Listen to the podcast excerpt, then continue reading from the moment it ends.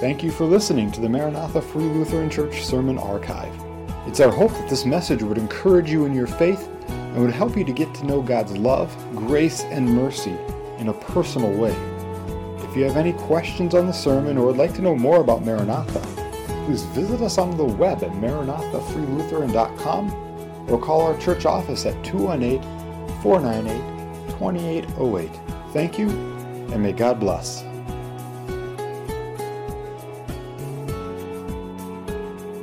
Welcome to each of you. It's great to have you here as we gather around this very important theme that I have found as I've been studying and preparing for it. It's all over in the Bible. The question, who needs repentance, is going to be answered over and over to us. As we look around at the situation in our world today, it's easy for us to point at some obvious answers to that question of who needs repentance. Uh, we hear it in the news uh, of a world leader who's an absolute tyrant um, who's directed his army to invade a sovereign nation and, and destroy cities and, and wipe out innocent civilians and assassinate the country's president. Atheistic dictator Vladimir Putin needs repentance. And I think we can all agree on that, can't we? But as we look in Scripture tonight, we're going to see that also a, a godly king in the Old Testament needed repentance, and, and, those two aren't the only two that do. Um, there's a story a, there you go. Um, there's a story that's told in, in 2 Samuel chapter 12. It's the story of, of a little lamb.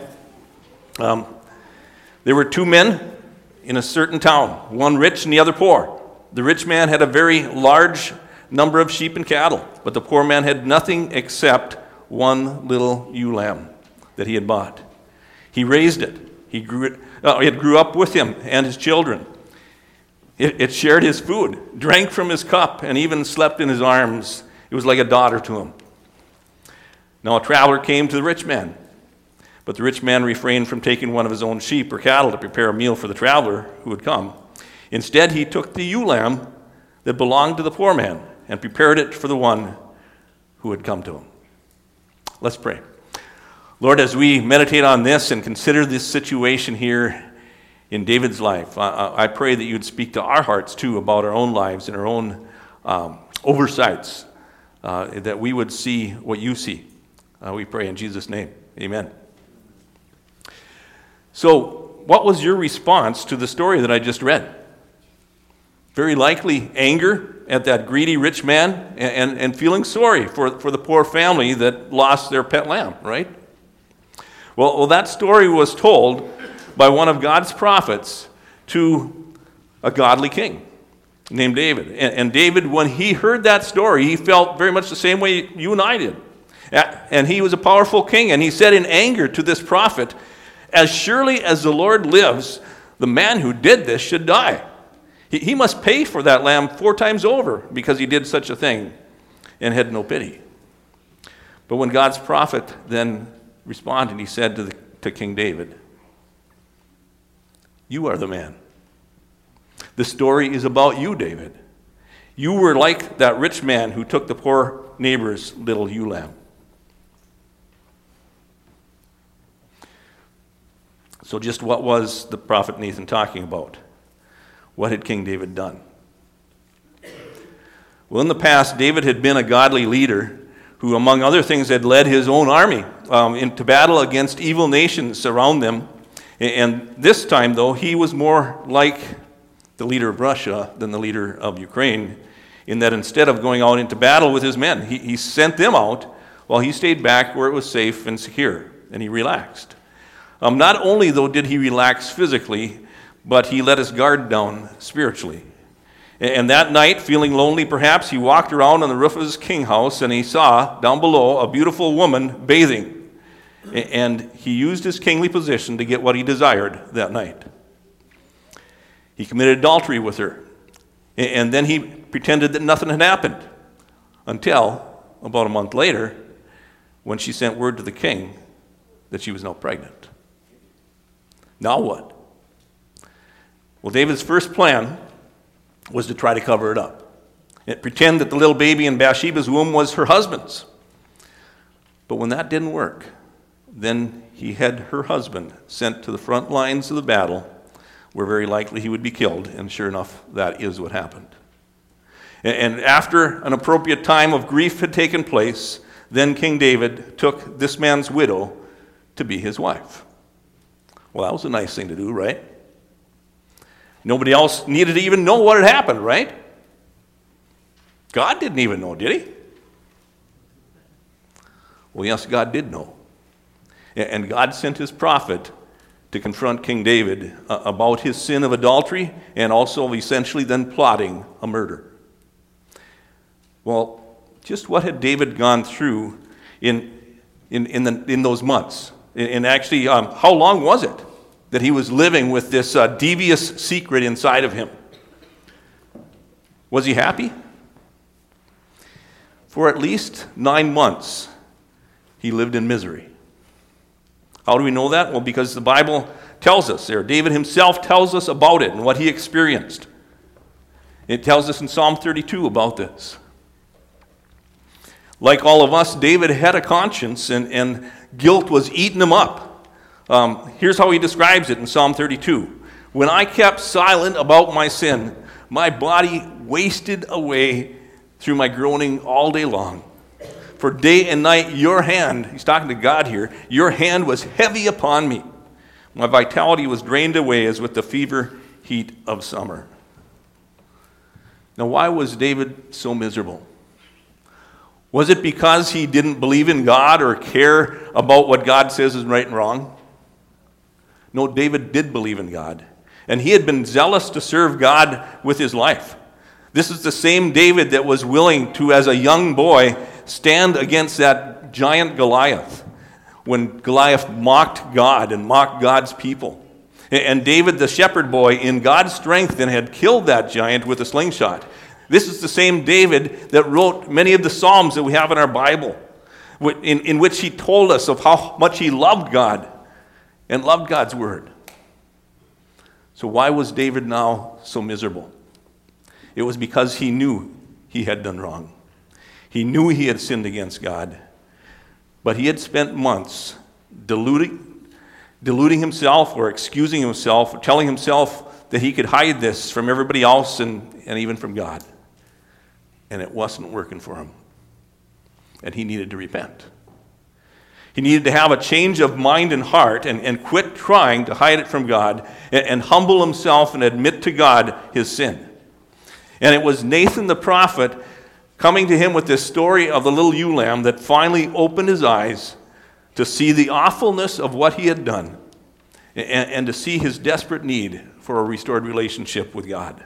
And after being miserable for months, finally he got to that point where he cried out to God and he called his deeds what God called them. He said this in, in Psalm 32 I acknowledged my sin to you, my iniquity I did not hide. I said, I will confess my transgressions to the Lord. What did David call his past actions? He called it sin. That, that's a failure to hit the target of being good. Okay? It, that's iniquity, that, which is wickedness or evil. And transgressions, that's breaking God's holy laws. And in another psalm, Psalm 51, David uses those same words as he pours out his heart in confession to God.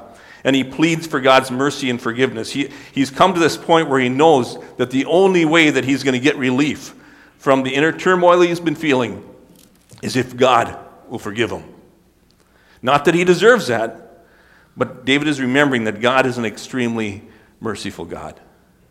And so he says in Psalm 51 Be gracious to me, O God, according to your loving kindness, uh, according to the greatness of your compassion.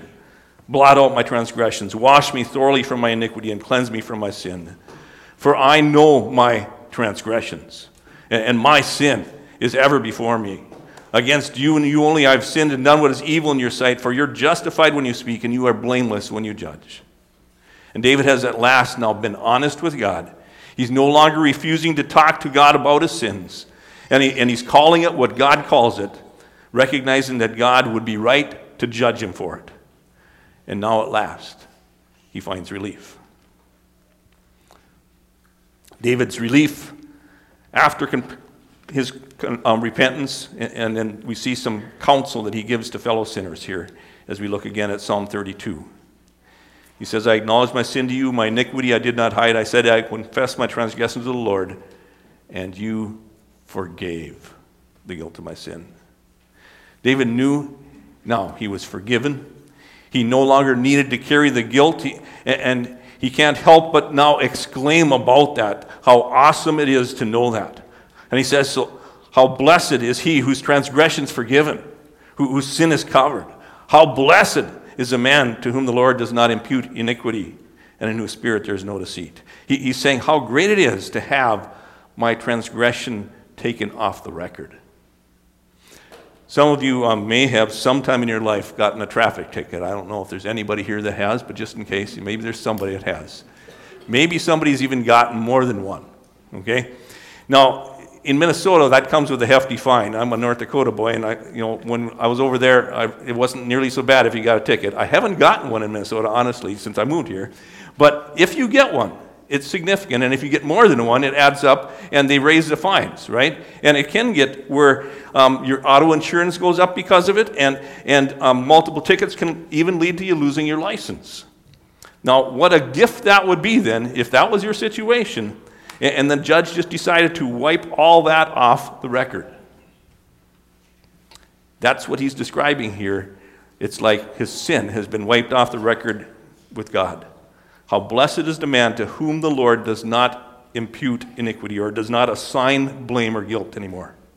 How blessed is the man who no longer is deceiving himself, but who is being honest with himself and with God and being a person of integrity.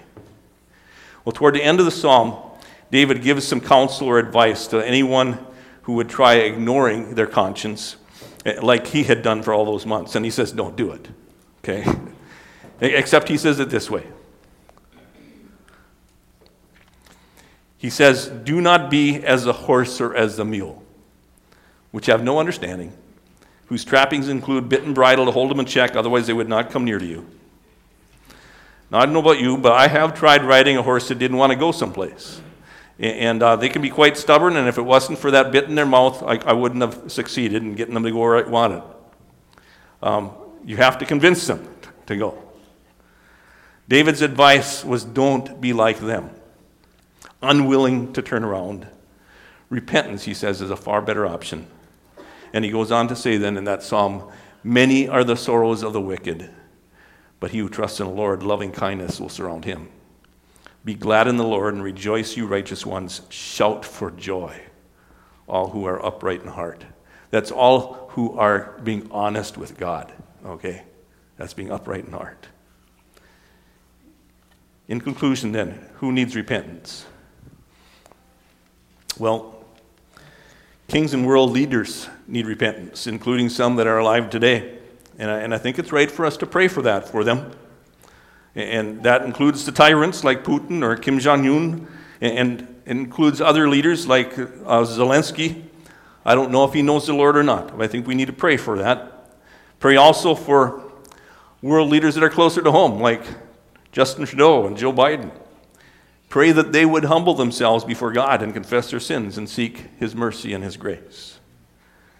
But not only do ungodly needers need, or need repentance. Uh, we saw tonight that even godly ones do, because even Christians can slip into sin and can deceive themselves and can think that they can handle things without God's help. And so can all of us. And so, stubborn people need a change of heart and mind. Don't be like the horse or the mule. Who needs repentance? Perhaps you and I do tonight. I'd like to close the message tonight with that prayer of David and invite you to say it with me, okay? And make it your personal prayer as we say it together from Psalm 51. And notice some of the words in bold as we start out to remind you this is me personally I'm talking about, okay? Uh, please join with me.